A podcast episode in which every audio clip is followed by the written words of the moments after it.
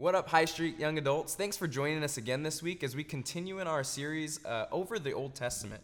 So this week, I want to talk to you guys uh, with some pretty sobering statistics. So Quartz, which is uh, an article that you can find uh, through Google Articles, has told that not a thousand, not a hundred thousand, not even a million, but ninety-three million selfies are taken a day.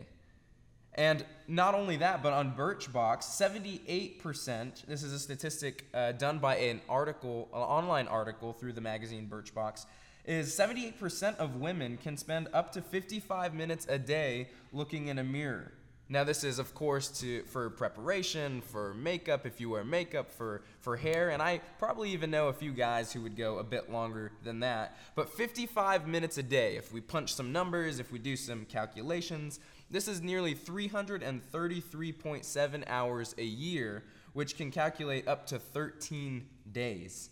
Now, Washington Post uh, did a an article uh, to talk about the average adult and how much time they spend doing some sort of rigorous exercise or activity, and it is actually as low as seventeen minutes a day, which you think it would be a bit higher than that. You would hope it would be a bit higher than that, but seventeen minutes a day after doing the calculations is about one hundred three point one three hours a year.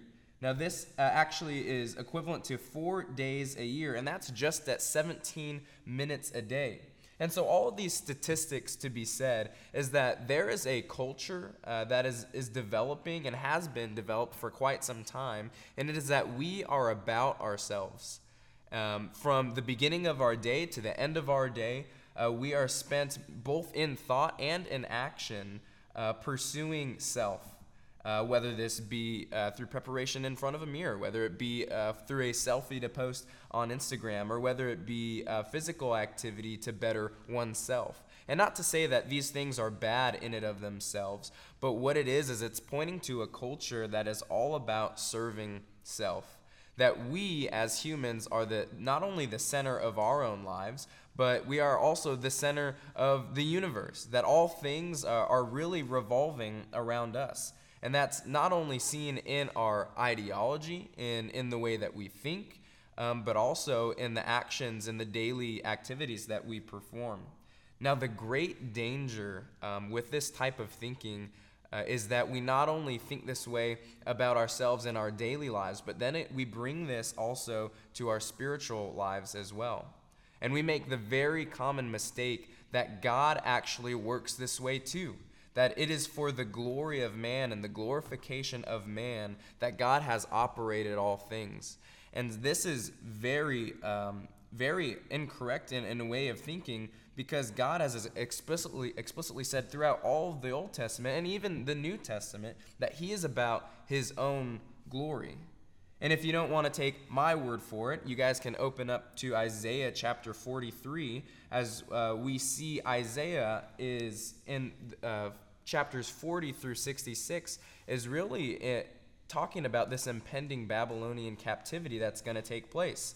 And so Israel, who's been very disobedient, we see in the chapter before in Isaiah forty-two, has been very disobedient in all of that God's uh, in all that he's asked of them. And in their disobedience, um, God has still continued uh, to promise them that he's going to be faithful to himself. And so it is not based upon the Israelite goodness that God chooses to operate, but the faithfulness of himself and the glorification of himself is God's motive. So we read in uh, Isaiah forty-three, starting in verse one, it says, "But now thus says the Lord, who created you, O Jacob, and he formed you, O Israel. Fear not, for I have redeemed you, and I have called you by name. You are mine." And I think as we read throughout this chapter, it's important for us to pay attention to the pronouns. Not only is it uh, God who is working, but who is God working for? For whose glory is God working for? And so we continue in verse two. It says, "When you pass through the waters, I will be with you. For through the waters they shall not overflow you. When you walk through the fire, you shall not be burned, nor shall the flame scorch you. For I am the Lord your God, the Holy One of Israel, your Savior. I gave Egypt for your ransom, Ethiopia and Seba in your place. Since you were precious in my sight, you have honored Uh, you have been honored, and I have loved you. Therefore, I will give men for you and people uh, uh, for your life. Fear not, for I am with you. I will bring your descendants from the east and gather you from the west. I will say to the north, give them up, and to the south, do not take them back, or do not keep them back. Bring my sons from afar and my daughters from the ends of the earth, everyone who is called by my name, whom I've created for my glory. I have formed him. Yes, I have made him. And so before we continue on with the rest of chapter forty-three, what we see thus far is God has created man, specifically those called by his name, because remember this is written to Israel, but God has created man for the purpose of his own glory.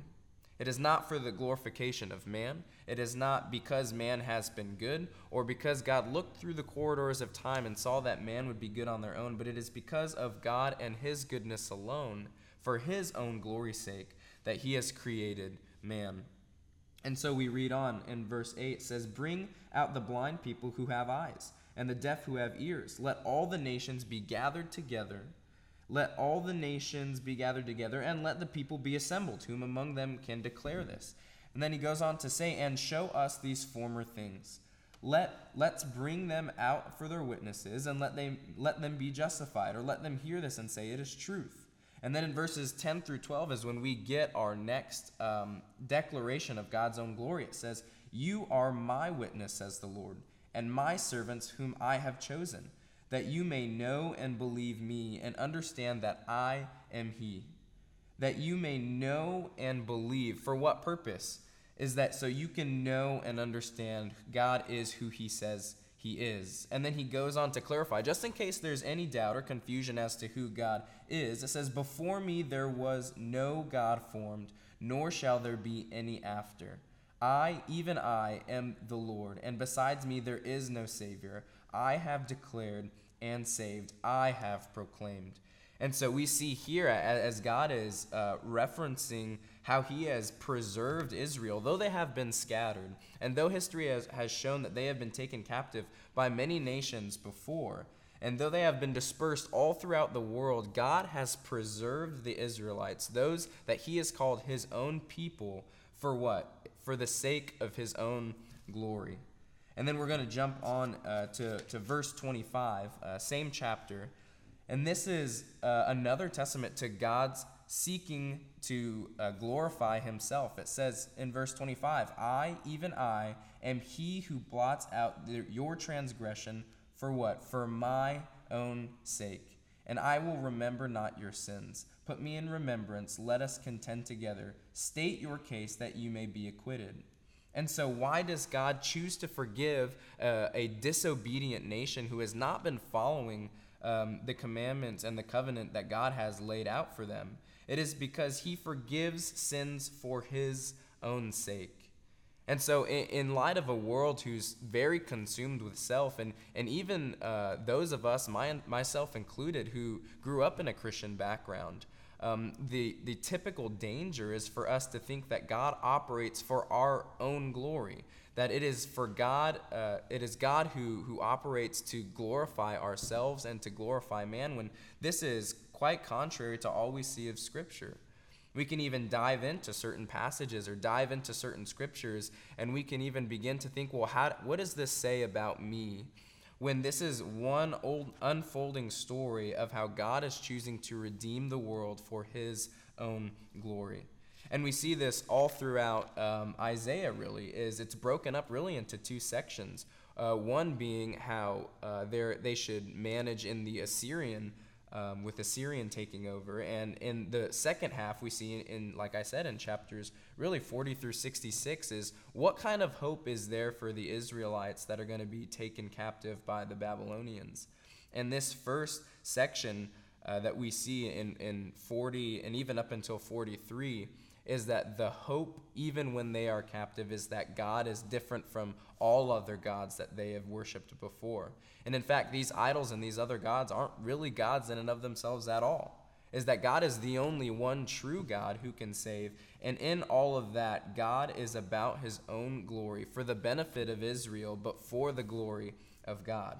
And so now we're thinking, okay, so this is the Old Testament. This is Isaiah, and we see how God is operating with the Israelites, but what does that say for us?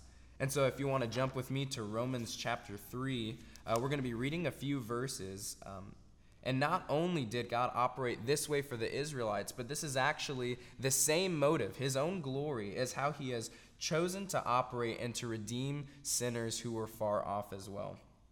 So in Romans three, chapter twenty-one, we read, "But now the righteousness of God, apart from the law, is revealed, being witnessed by the law and the prophets, even the righteousness of God through faith in Jesus Christ." And so we see this section is really about how God's righteousness is displayed for justifying sinners through the, the life and the death and the resurrection of Jesus. And so we continue on. It says, "For there is no difference, for all have sinned and fall short of the glory of God, being justified freely by his grace through the redemption that is in Jesus Christ, whom God set forth as a propitiation by his blood through faith to demonstrate his righteousness, because in his forbearance God has passed over the sins that were previously committed to demonstrate at the present time his righteousness, that he might be just and the justifier of the one who has faith in Jesus." And so what do we see here is that the reason Um, that God is able to be just and the justifier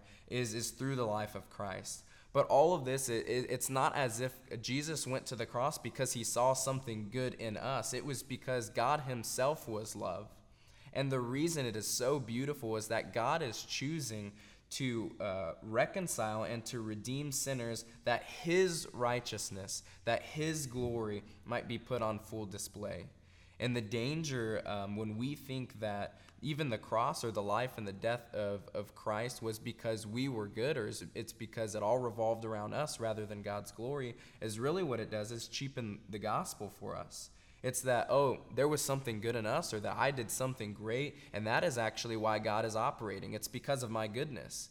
When we see in the Old Testament all the way to the New that the reason God is just and he is a justifier, and he is loving, and he is merciful, is not because of the glory of man, but because of himself.